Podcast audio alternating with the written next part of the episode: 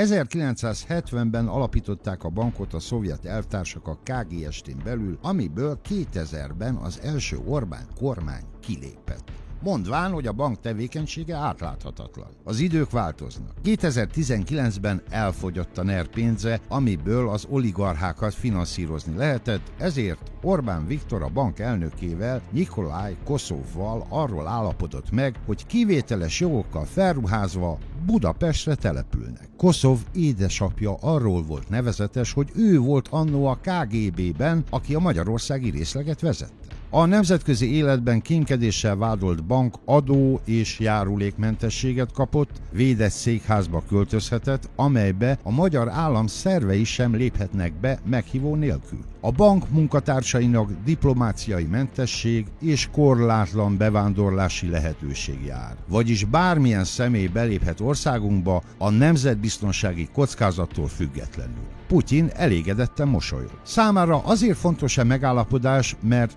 segítheti külpolitikai törekvései. Nagyobb befolyás szerezhet a korábban uralt kelet-közép-európai térségben, illetve az Európai Unión belülről juthat számára fontos információkhoz a NATO-val kapcsolatban. Most már érthető, miért tegezte le Putyin a spanyát Orbán Viktort Moszkvában.